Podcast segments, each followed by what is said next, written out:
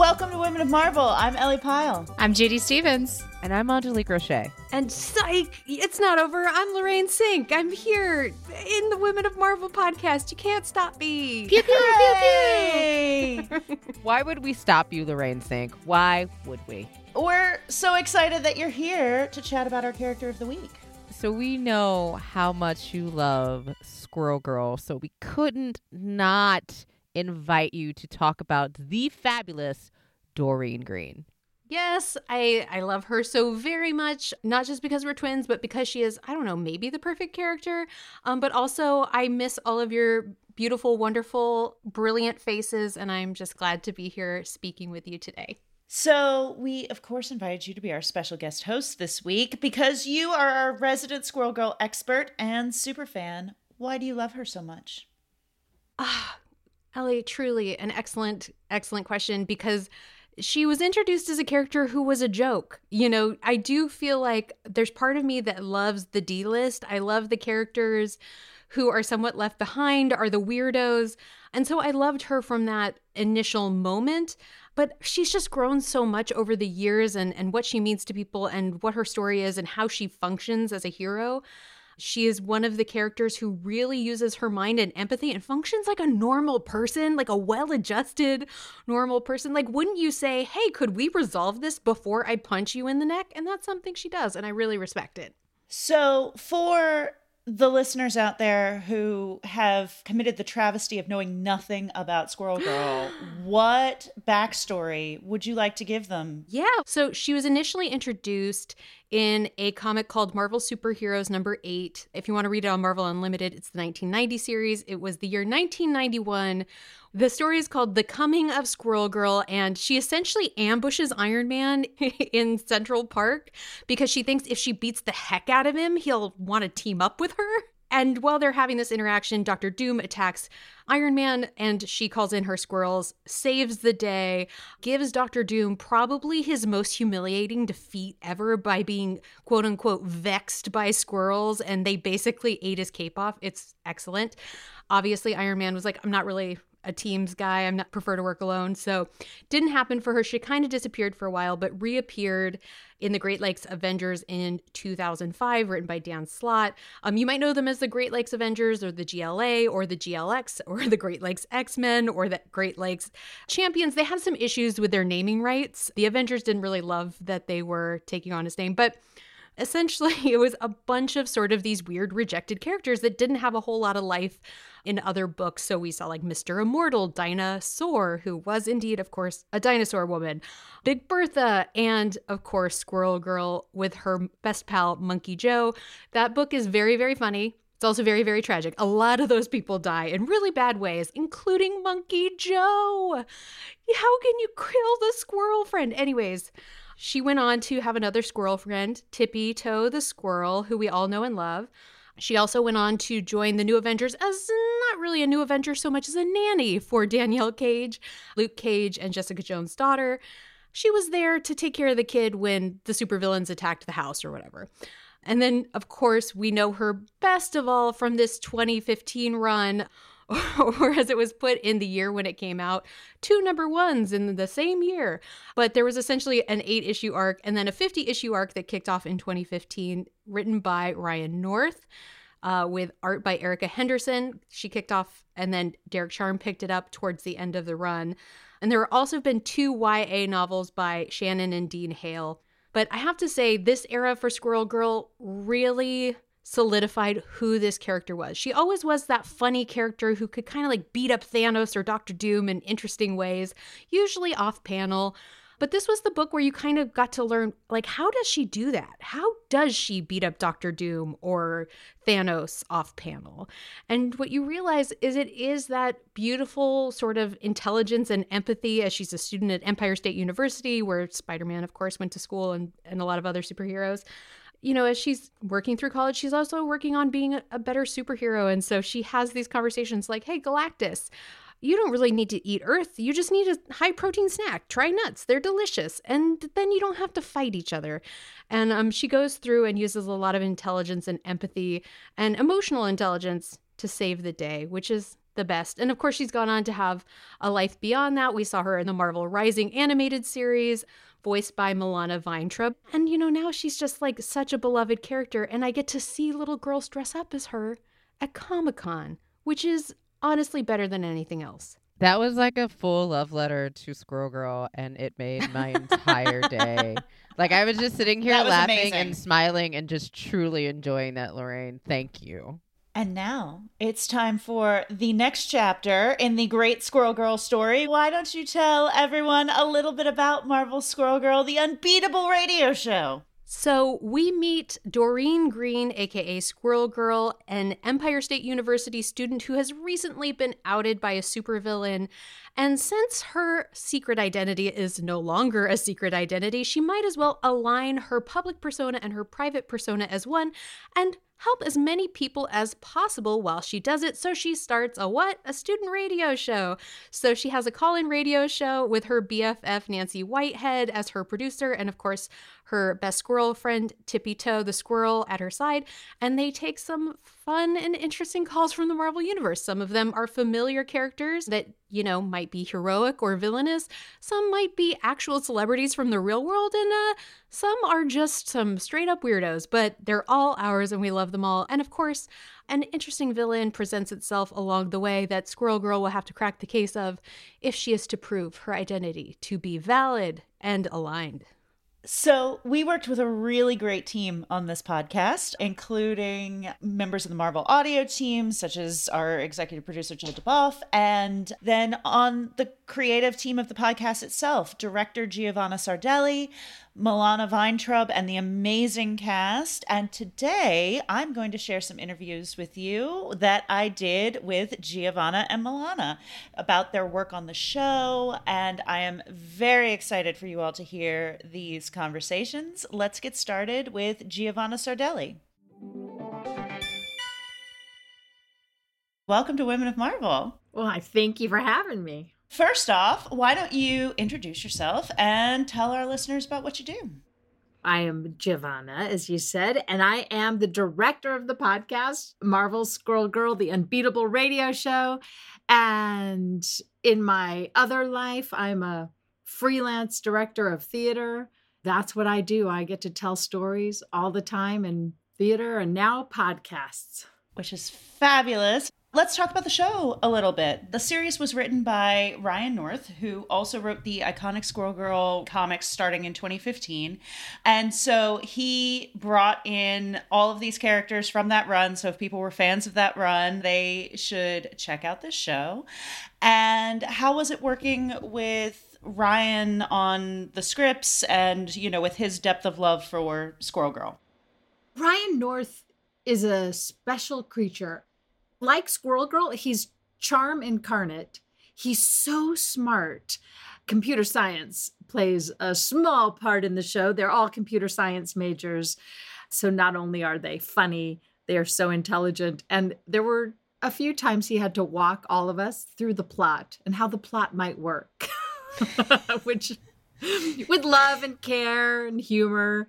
He's just fantastic. And Squirrel Girl, it makes sense that she's who she is because of who he is. Yeah. Just all heart, believes in the best of us. Witty, so witty. So you mentioned that Ryan has more knowledge about Squirrel Girl, which is probably true of Ryan compared to most of us. Yes. But how much did you know about Squirrel Girl? Had you encountered her before you came on to direct this show? I had not. I got a call from Jill DeBoff, and she said, We'd like you to throw your hat in the ring for this. And I had never heard of Squirrel Girl. And the minute I started reading the comics, I thought, oh my, if I had encountered her when I was a young girl growing up in Las Vegas, I needed her. I would have Mhm. perhaps made better, different life choices. She is utterly guileless.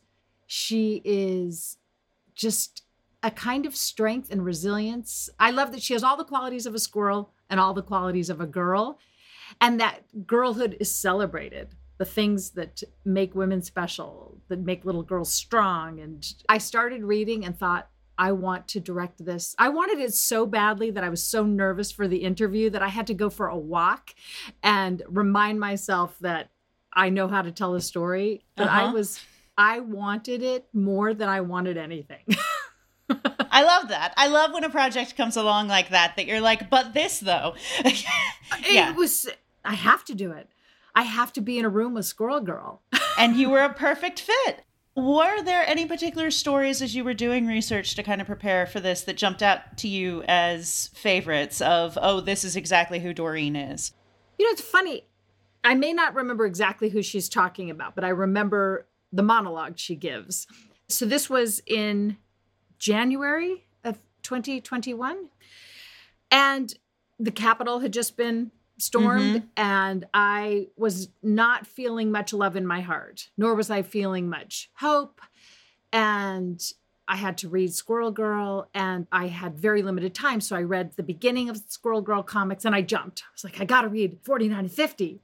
Yeah. And Squirrel Girl started talking about why she doesn't believe in hate mm. and why you can't hate somebody and how there's no hope in hate. And I I was reading this comic and I started to tear up.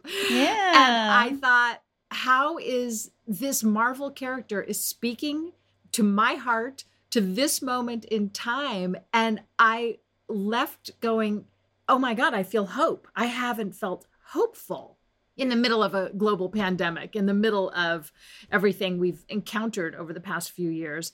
And that's when I went, oh, she is powerful. I see mm-hmm. why they say she's mm-hmm. the most powerful superhero in the universe. Yep, absolutely. Yeah. And, you know, the fact that she beat Thanos and all the various other yeah. villains that we talk about over the course of this series. That's right taking down Doctor Doom. Yeah, he sucks eggs, I hear. Um, I want to come back to the villains in a moment, but first, let's talk about Doreen's friends. So, you mentioned already that she's got Nancy Whitehead doing her producing, she's got Tippy in the booth with her, but then we also hear from Koi Boy, Brain Drain, Chipmunk Hunk, a bunch of the old gang. Did any of these characters in particular jump out at you as favorites? Oh, it sounds like a cop out to say I love all my children equally. Yeah, that's um, fair. But who they are as a unit is also what I loved. It's like I mean, Guardians of the Galaxy, when you look mm-hmm. at, I mean, the fun is let's get them all in a room together and watch how they set each other off. And I loved Koi Boy and Chipmunk Hunk, who are roommates. Brain Drain used to be their roommate, but he had to be kicked out. Yeah. Too many philosophy books. Too many philosophy books how they tease each other and how they know each other so well that they can joke with each other. There's a very safe space around everybody. Mm-hmm. One of the things I loved was as I started doing research about Koi Boy, and you learn about the episode where you see that Koi Boy has a chest binding mm-hmm. and how it was never spoken of, but suddenly you go, wait a second. I believe that is a trans character in the Marvel universe. So you start digging deeper into that. And then finding Leo Sheng, who's an amazing actor, trans activist, to play the part was a joy in casting to invite Leo, who had never done a podcast, into the room to embody and voice Koi Boy. That felt like a superhero moment. Absolutely. And you assembled an incredible cast for this show. And speaking to what you said earlier about the most powerful thing is all of them as a group, we were actually fortunate enough to be able to do this the way you wanted, where we had most of the core cast in each recording session, which was, which was so very cool. Yeah. Had you done much podcast stuff prior to doing this one? No, I had not done a podcast. I had done radio plays. Mm-hmm. So I had I'd done a few of those, very similar, but they were short. They weren't serial. So it was a 20 minute radio play. But then when theater moved, when we couldn't perform and we all mm-hmm. went online, I think it was two years of training of how do you listen to a story because it's really hard to watch a story on Zoom. But listening, you start to really hear differently. And so I felt like I had a crash course in just the art of oral storytelling. Mm-hmm. And then working with John Moros, the sound designer, I had so much fun with him. And I think I got very lucky because we're all just a little lonely from the pandemic that John, instead of just sending episodes back and forth, I would sit in the room with him Oh, great. and we'd work together. I mean, I say we, he's probably laughing, going, Really? How much work did you do? but I mean, we'd listen to punches. but you together. were you, you were ears. yeah, there you go. I was ears, and I marvel at what, no pun intended, at the care he took and what he could do. There was a time where he didn't like the way somebody said the in a sentence. Mm-hmm. And he went, Oh, wait, I can pull a the from that one line in episode four that I really liked. When he did that, I thought, Oh, these actors have no idea the time, the care he took with every moment. Mm-hmm. And then building fight scenes and sound effects. It was like being a kid again. It was Yeah. the highlight, the highlight working with John in that room. And I do want to talk about the cast because you mentioned how wonderful. yeah, let's talk about the cast. Milana Vayntrub, what a powerhouse of a, a human being and a woman who is just producing, directing, and her love for Squirrel Girl that in the middle of all of this, she carved out time to sit there and do this story. And every once in a while, she would stop recording and just say something like, Can we all just take a moment and listen to what Ryan North just had us say? Can we just take a moment and honor this? And she was the heart of every recording session. Like Squirrel Girl. Exactly. because she really is Squirrel Girl to many of us. And yeah, the rest of the cast, I mean, everybody worked so well together, including there were a ton of guest stars in this podcast, not just in terms of people calling into the radio show as themselves, but also the villains in this are just fantastic. I've been I've been watching Picard and thinking, yeah, but he's the vulture, John de Lancie, that just like, you Right, know, I'm right. like, yeah, I think that that was the first pair we recorded was Ramiz Monsef, a scorpion, and John de Lancie as the vulture. Yeah. And that launched the whole recording session for me. They were early on, Mhm. and I went, so that's how you do it. Yeah. they were the two of them just playing off each other. I loved it. Well, because particularly for comedy, being able to get everybody into the room together where they can do the rhythm together and all of that, that's so much a part of it, being able to feed off of each other in that way. so much. I think about Leo and David Morales, who's Chipmunk Hunk. I could believe they are roommates. They Yeah. might end up roommates. They were knows? so playful together, so fun. Absolutely. So, since the theme of our season on Women of Marvel here this season is then and now, how it started, how it's going, where would you like to see Squirrel Girl go next? That is such a good question. I like that she's growing up in her college life. So, thinking about her being launched into the world, like leaving the safety net of college and Yeah. how do you move through the world and what awaits her. I think that would be really exciting. Absolutely. So, for somebody who hasn't listened to the series yet, has never read a Squirrel Girl comic, what would you want them to know about her? Oh, she's going to bring a little joy into your life. It is utterly charming, witty, smart, fun, and the time you spend with Squirrel Girl and her friends, every time I listen to anything, I leave happier. She makes you be a better person because you can't spend time with Squirrel Girl and then walk out of your house and, you know, be a Squirrel Girl does not swear. So as I stop myself before before I drop a dirty word. Yeah. Oh, it's so funny. When we were recording, somebody dropped an F bomb.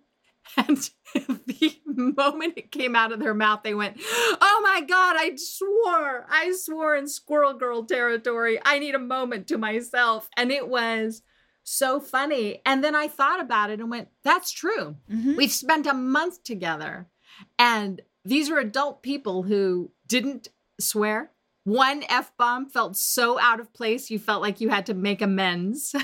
Mhm, mhm. and yet at the same time, there's nothing goody goody about her. It's just truly the question of are you being your best self? Is this who you want to be in the world? And I just love that. And I will also throw in here that what we get in this series is specifically how do you be your best self when you're not winning? That, you know, she says at one point that she maybe shouldn't have put unbeatable in the title because, you know, she's having a hard time here. This has not been Oh, yeah. going as planned. So, you know, that ability to still bring all of that positivity into the world when you are having a hard time and when you are coming from a lower place. It's really true. Are you trying your best? Did you hurt anybody today? Did you help anybody today? And I think what a simple guiding principle. Did I make the world a little better today? Yeah. And I think that that's inspired me. And I keep Squirrel Girl, she's on my vision board because I look at that and go, oh, I need it. Because, you know, I'm a passionate Italian woman who can leave my house ready to take on the world in a different way. And so I think Squirrel Girl is such an inspiration because she can kick your butt if she needs to. Mm-hmm. If she needs to do it, she can do it. But it's never going to be the first choice. Yeah, absolutely. Thank you so much for coming on the show today. Ah, thank you for having me. I talk about Squirrel Girl ad nauseum. I love it. I love that she called Milana the heart of the show. Yeah, she really is Squirrel Girl. I mean, totally. And to so many people out there. So let's listen to my chat with her now. Hi, I'm Milana Vayntrub. I voice Doreen Green, aka Squirrel Girl, aka best, funniest, cutest, most unbeatable superhero in the Marvel universe. And maybe all universes, actually. Yeah, probably all universes. That seems right. so, the first few episodes of Marvel's Squirrel Girl, the Unbeatable Radio Show are out now. What would you like people to know about this show? That it's really fun and I think that there's something in there for everybody. For the old Squirrel Girl fans, they will get their needs met. like they're going to be able to scratch their SG itch. But I also feel like it's a really great introduction to Squirrel Girl for younger, newer audiences. So, what was your introduction to Squirrel Girl? Because this is not the first time you have played her, but how did you first encounter her? I first encountered her through the comics because there were rumors going around that there was going to be a casting of Squirrel Girl. And so many people online were like, you should play Squirrel Girl. And I was like, what is that even? so I I went to the comic book shop and I bought a ton of Ryan North's comics and I loved her. I loved her so much. I love the way she talked. I loved her morals, what she stood for. I loved her friendships. And I found it really easy to think like she thinks and talk like she talks. mm-hmm. And so then we did a TV pilot for a show called New Warriors that featured Squirrel Girl. And that didn't end up happening, but what did end up happening is that I got to voice Squirrel Girl in Marvel Rising, which is a series that features lots of awesome female superheroes. And it's it's just like the greatest gift to be able to step in and be Doreen for a few hours here and there because I feel like she's good for my heart. You mentioned Ryan North, who also wrote the podcast. So, what was it like Mhm. getting to step into not just the voice of Squirrel Girl, but the voice of Squirrel Girl kind of as you had first encountered her? Oh, it's the best. And I've actually gotten to voice some other things that Ryan has written for Doreen, and I just think he's so good at it. like, you'd never expect a guy to be able to be Doreen as well as he's able to be Doreen, but I think he really gets her, and his heart is in the same place as hers, which is really about like taking care of the planet, taking care of animals, caring for people in a way that is revolutionary in that especially in this show you'll see that she's not your average superhero. She's not like your old superhero that's like i've captured the villain now call the police and they'll take you know which i think Mhm. doreen used to be. But what ryan did that's really amazing is that there's a kind of restorative justice.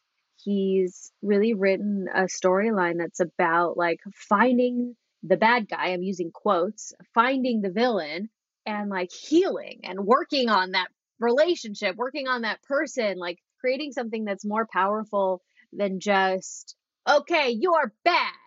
Thus, we send you away and you're never to be seen again. It's like, no, that's actually not how we build a better world. And, you know, from my perspective, as somebody who really cares about activism and really cares about making the world a better, more livable place with truly like less crime in that most people's needs are met so that they don't need to be committing crime.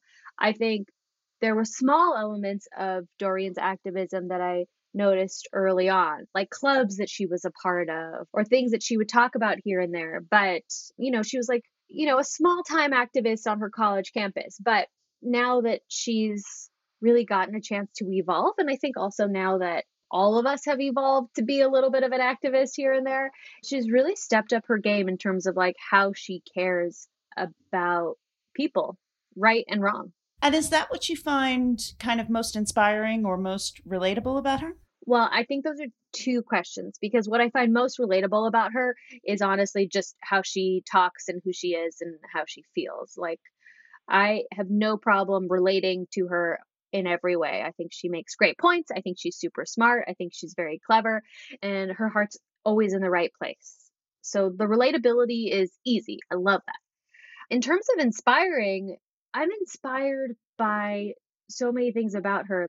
When I get to just play Doreen, I leave like stepping back into Milana as a better, happier, more optimistic, more driven, more caring person because those are all of the things she is and all of the things I want to be more like. So I am inspired by her in every way, truly in every way. Let's talk about her friends a little bit. What are her relationships like with Nancy, Brain Drain, Koi Boy, Chipmunk Hunk? Everybody's favorites are back for this series. Well, Nancy is her bestie. And I think it was only right that Nancy is like she's got her head on most straight of all mm-hmm. these characters and she's not a superhero so she produces the show which is a kind of superpower for it's sure true. if you've ever had to wrangle creatives you know that it's not a skill for the layman and they have a long history together so they have a shorthand they like they really feel like sisters to me and i feel that with a lot of the talent that we had that it was very easy to meld into a group and honestly it's probably because we were all attracted to a project that's really about joy and trying to make the world a better place mm-hmm. with empathy and comedy so that definitely brings together a kind of person but and then in terms of chipmunk hunk and koi boy they're her buds and they're roommates, so they have a lot to talk to together. And it's funny because they both have like these kind of animal powers, kind of like Squirrel Girl, but they really do feel like they're her right hands in a way. Mm-hmm. Well, and of course, possibly Doreen's closest relationship would be with Tippy Toe. So, what is it like playing those conversations where half of it is in squirrel ease? And just fill in the blanks with your imagination. And just imagine what Tippy's saying and and it's funny because I from reading the comics, I feel like I have a sense of who Tippy is too. like it's not hard for me to fill in the blanks of what mm-hmm. she's saying. So yeah, it's all pretty natural and easy. Yeah. What was it like working with director Giovanna Sardelli? Brutal. she cracked the whip. Um, she's hilarious and she made this project so much better. She made me better. You know, we all came in with our ideas of who our characters are and what the story is, and she wove it all together into one thing. So she made it this cohesive story which i honestly i don't imagine was very easy because we were doing this all over zoom. Mm-hmm. we were all recording virtually in our own, own spaces and i think she really worked to make us feel like we were all in the same room and we were all working on something bigger together. And how was that experience? Because this is something that often voiceover is recorded separately, but particularly with the pandemic, how we do these recordings has changed for a lot of people. So, how was that experience of working in this new way? I, it was hard for me to separate the fact that we were working remotely from the fact that I had just had a baby. Mm. So I was three months, maybe even less, about three months out from having a baby. And this was my first job. And to be able to do it from home and then to be able to step away and nurse my baby and then come back to work was a dream like the dreamiest of dreams. And it shouldn't be. It shouldn't be like this abnormal or special. It should be like very normal for moms to be able to take time with their kids and have maternity leave and have so many of their needs met like it is in other countries. But as we know like this country doesn't always facilitate either parent in having their basic needs met in either taking care of their child and or returning to work. So I felt like it was actually a super feminist move to be able to work around my schedule and prioritize people with families being able to work. Yeah, absolutely. So you've played Squirrel Girl in various forms. How have you seen the character kind of evolve and change over the course of that? You know, I think she is more grown up now. She's more confident and more active in her mission to really create more peace and love and equity and true safety for people.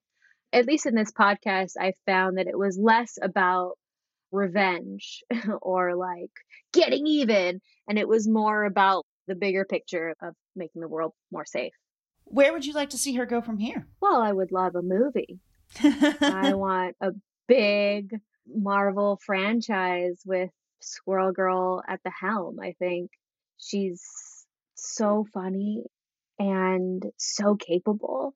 And there aren't a lot of women superheroes I know of that can wear as many hats as she does. And by that, I mean like being as effective at being a superhero, being as inspiring, and also being hilarious.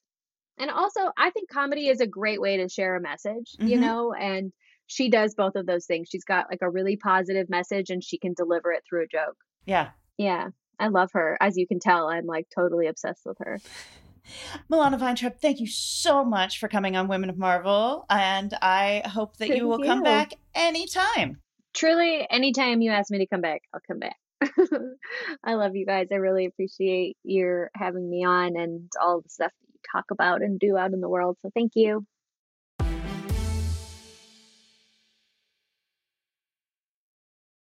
Milana really is a perfect squirrel girl. So kind, she's committed to justice. I loved everything that she said about trying to make the world a better place. And it was really just a delight talking to her, as well as getting to listen to the sessions while they were recording. Yeah, I really had such a, a wonderful time, you know, getting to hear Giovanna and Milana work together. Milana obviously has so much experience as Squirrel Girl and voicing her through the years, which has been just really cool. And plus, I love her. I've known her from the New York comedy scene a little bit, and she's just a phenomenal comedian and always has like a fresh take on what she's doing, which is always really wonderful. And Giovanna, she is magical. In those moments watching her, she was so good at just delicately walking everyone into a beautiful performance in such a gratifying way. So, shout out to both of them. Their work was just really phenomenal and makes the show what it is. So, like Lorraine talked about earlier, Squirrel Girl got her start in the comics. She's been there in a graphic novel, in prose novels. There's even a brand new Infinity comic that you can check out on Marvel Unlimited that bridges the gap between Ryan North's comic book series and the start of our podcast. So, look into that. But she has also been on stage, which you all know is one of my very favorite things. So, I got to talk to playwright Karen Zacarías about writing Squirrel Girl Goes to College, a Squirrel Girl play for Marvel Spotlight.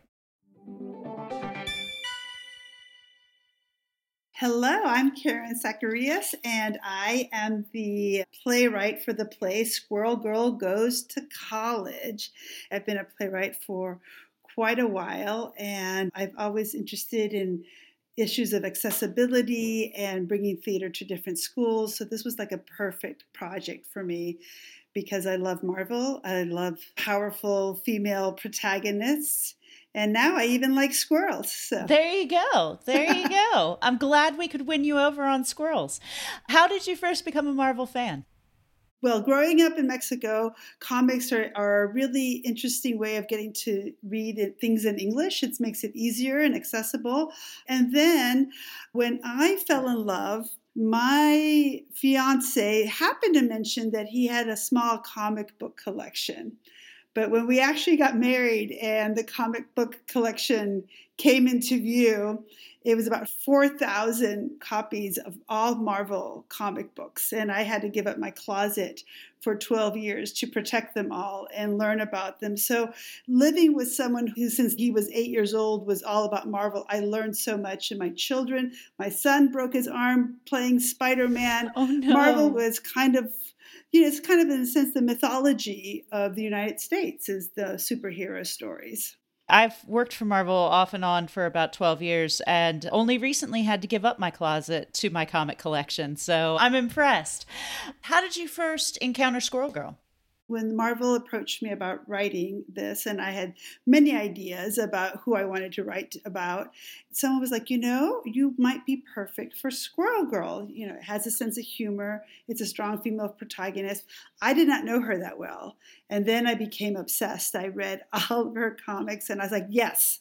You are so right. You know me so well. This is my girl to know her is to love her. So I did not love her before because I just didn't know about her. But now I am an aficionada. That completely makes sense.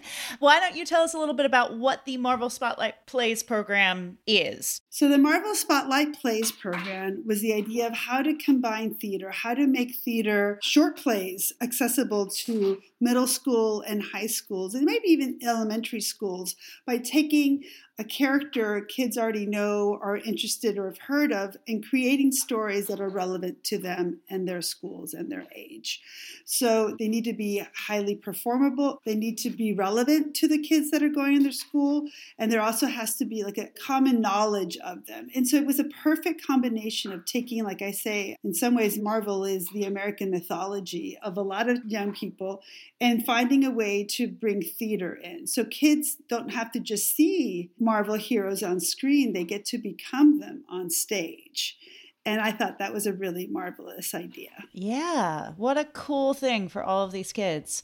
So, tell us a little bit about what Squirrel Girl Goes to College is about.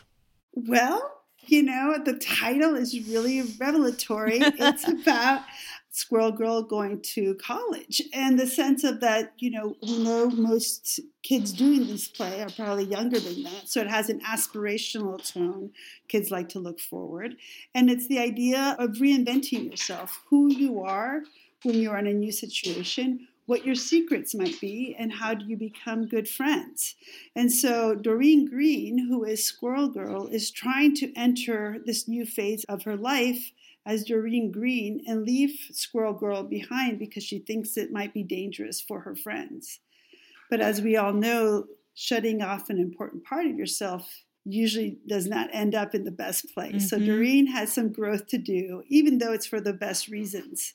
And you know, I love Squirrel Girl because she is the only superhero who has never been defeated. I mean, even Doctor Doom can't bring her down, and he's pretty powerful. So uh, she uses wit and warmth and kindness and kicking butt to move her way through the world. And she's a good friend too. So, are there particular traits of Doreen's that it was most important for you to convey in this version of the character? Yeah, I think her openness to mm-hmm. new situations, the idea that she gives everyone the benefit of the doubt on the first go around, and that's part of her open nature, her sense of humor, her pride, her self confidence. I think, you know, I love that Doreen Green is not, you know, your skinny Barbie doll character. She's comfortable in her skin. She's comfortable with her friends, even if some of them are squirrels. And she's a computer science geek and loves it. She's a very, very bright person. She's a young woman who owns her intelligence and owns her strength. And she has fun with it. All of those qualities that are so well done in the comic book are still alive and well on stage. So, what is it like working on a play for a character who already exists, who already has, you know, all of this research behind her? How do you go about crafting a new story with a character like that? Well, I've done a number of adaptation before, like I've done Oliver Twist set in Brazil with Oliver being a little girl. I've done a number of adaptations. And what it is, you need to get to know those characters on their own terms and accept the facts of their life and then you need to fall in love with them and understand them and make them part of you. It's like becoming a friend with someone. Mm-hmm. I didn't invent them, they become a part of me. I respect what their boundaries are but then I can take them on a trip with me. And I think that's really, really important to respect where they come from and what's been created by other artists, and then add on to that because, you know, I'm a Mexican woman living in Washington, D.C., and I bring that perspective to it, you know, as a person who moved to this country and is an immigrant and all of that. And, you know, I didn't change that from Squirrel Girl, but it does make her see the world a slightly different way than she would from another author. And yet, she's still Squirrel Girl. Yeah. I love that description of how you make a character your own, but still have them stay themselves, that it's a matter of respecting their boundaries. I had not heard anyone phrase it like that before, and that's really lovely. Well, it's like friendship, any friendship with anybody. You have mm-hmm. to get to know them and respect where they start and where they finish and where you can have an influence. That's all. And theater is a particularly living art form in the sense that, you know, once you've written this play, it then goes into so many different performance iterations, so many different casts. And what's it been like to see different actresses bring their own experiences into Squirrel Girl and to see this play performed by different people at different times? Oh, it's exhilarating. I mean, that's why I do theater because every time you see a different interpretation, if I have a Tippy-Toe and I have a squirrel chorus, sometimes the squirrel chorus has been 35 people and sometimes it's been three. So that's a different energy. The big enemy in this play is MODOK. and I have to say, the creative ways schools have created MODOK is hilarious and the acting and there, there's some dancing they have to do and of course i don't tell them how to dance but how they create those scenarios or how we find out Tomas Lara's backstory with chipmunks and all of that, and he has to do flips. Well, they have found the most original ways to have kids create flips on stage. So that's really wonderful. But at the heart of it is the heart of Squirrel Girl. And I have seen every every race of girl play Squirrel Girl. I've seen every size of girl play Squirrel Girl, and how much of their story and their gumption comes up, and how much Doreen's discoveries maybe mm-hmm. reflecting some of theirs. And it's really moving to see young actors start getting the confidence mm-hmm. on stage and remembering their lines and seeing the effect of the audience and to get to play a, a character like Squirrel Girl who uh, eats nuts and kicks butts, I think can be very transformative and why people do theater. Yeah. And it's fun to do. Comedy is the other part. I'm the only one who wrote a straight comedy out of all the writers because I think comedy is a neglected art form. Mm-hmm. I think really good actors, comic timing is really important if you're an actor.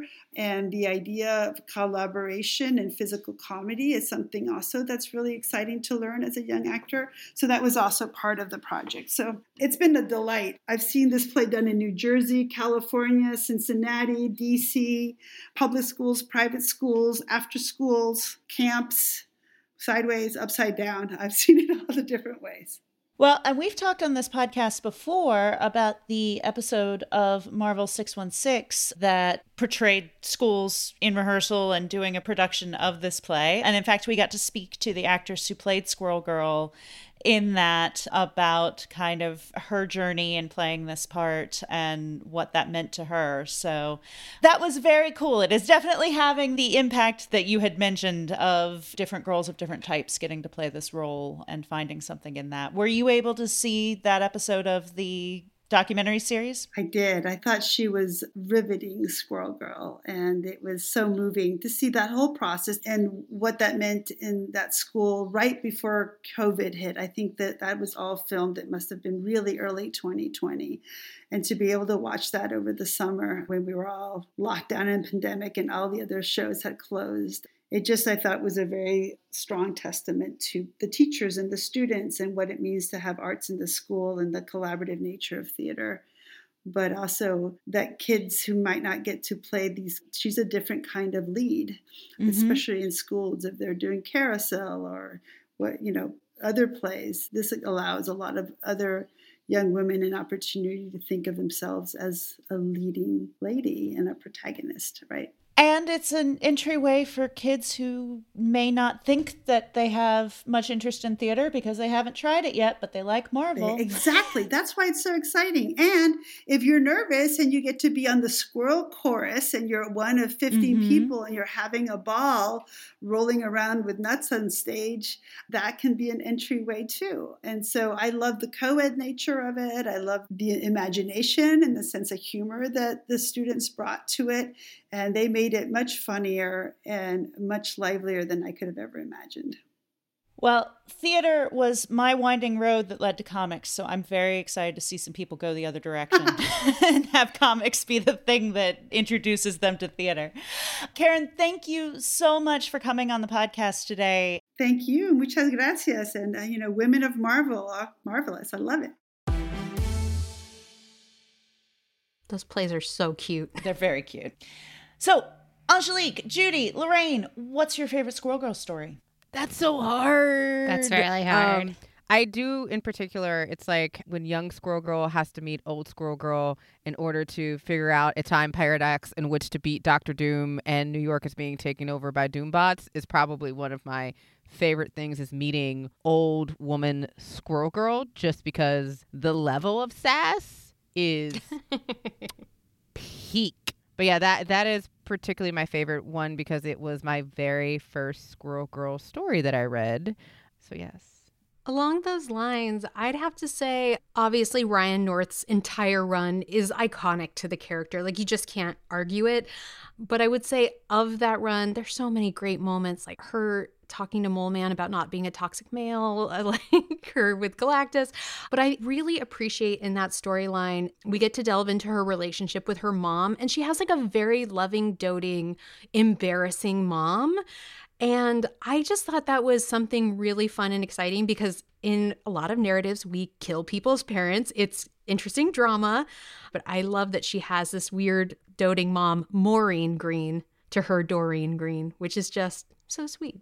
I really enjoy the Shannon and Dean Hale novels, but I'm going to cheat a little bit and say I love the real life story of cosplayers in person. Lorraine talked about it earlier, but there's something magical about seeing cosplayers, especially cosplayers that maybe aren't what you typically think of like the I'm using quotations perfect size for a cosplayer to be able to have a character that they can wear and feel proud of and know that this is identifying them within this media. Thick gingers unite. I'm of the club. There's a level of fun that comes with constructing a tale. That's pretty amazing. Well, and that's one of the cool things about the play as well, I think, is that it is giving a chance for younger women to play this character and to get to be a leading lady in a type that maybe isn't always considered, you know, a leading lady type, I think is a really amazing thing. And back in November 2020, I got to talk to one of the actresses who had played Squirrel Girl in our Alison Brie on directing Marvel 616 episode. So feel free to go check that out if you want just a little bit more Squirrel Girl in your day. After you listen to Marvel Squirrel Girl, the Unbeatable Radio Show, of course. But for the moment, we are going to move on to our incredible Women of Marvel staff spotlight for this week. My name is Anita Shears. I am the Associate Director of Performance and Content Marketing at Marvel Entertainment. So I work on Marvel Unlimited, which is our digital comic subscription service that provides unlimited access to over 29,000 digital comics. My job is to create paid ads that run on social platforms search engines, and display networks to acquire new subscribers. I also work with our creative teams to create compelling content that can promote our new and existing comics on the app. I found my job at Marvel on LinkedIn in July 2020. So it was peak pandemic timing, and I knew that I always wanted to be in entertainment. So I was really excited at the opportunity to market to Marvel comic fans at every level of their fandom. But really, what sealed the deal for me in terms of why I decided to choose Marvel was the people being able to meet the Marvel Unlimited team and my manager, Jessica Malloy, was a really wonderful experience because interviewing wasn't like an interview. It was more of a conversation where we were talking about the paid media landscape and ideating on creative content ideas for Marvel Unlimited. So I knew that I could learn a lot from her, but also that she could be a mentor to me in terms of my career. I became a Marvel fan when I was in the eighth or ninth grade. I vividly remember watching the X Men movies with my older sisters and doing like FX movie marathons together. But Marvel was always a way to connect my family. So, my family, we all watched Black Panther together. And then now in the pandemic, my mom and I watch all of the Marvel Studios series that are on Disney Plus. So, WandaVision was her favorite, and I enjoy doing that with my family. My favorite female Marvel character would be Storm. I think she's the reason why I fell in love with Marvel, so she's definitely my favorite. Working at Marvel is amazing, not only because it's just an amazing company and brand, but really the people behind the scenes are some of the best people that I've worked with. Everyone is extremely talented in their areas of expertise, but they're also very humble about their talents. So it makes working together cross functionally and ideating on ideas really fun, especially for me working in content marketing. I may have an idea and I'll brainstorm with my fellow coworkers and working together and what we ultimately come up with is even better than what I would have planned for. So that's what I love about Marvel is just how well we all work together. Okay, Judy, next week is all yours. What are we going to learn about? I want to do the like dun dun sound from like Law and Order because we are going to court next week with our favorite lawyer slash big green amazing epic lady, She Hulk. As a lawyer, I do approve of that message. Did it? but seriously, don't miss out on that next week. But until then, Women of Marvel is produced by Isabel Robertson, Cara McGurk Allison, Ellie Pyle, Judy Stephens, and me, Angelique Roche, with special thanks this week to the fabulous Lorraine Cink. Thank you for having me. Our senior manager of audio development is Brad Barton. Our production manager is Larissa Rosen. And our executive producer is Jill Duboff. Listen weekly on SiriusXM and on Marvel Podcast Unlimited on Apple Podcasts. See you next week. This is Marvel. Your universe.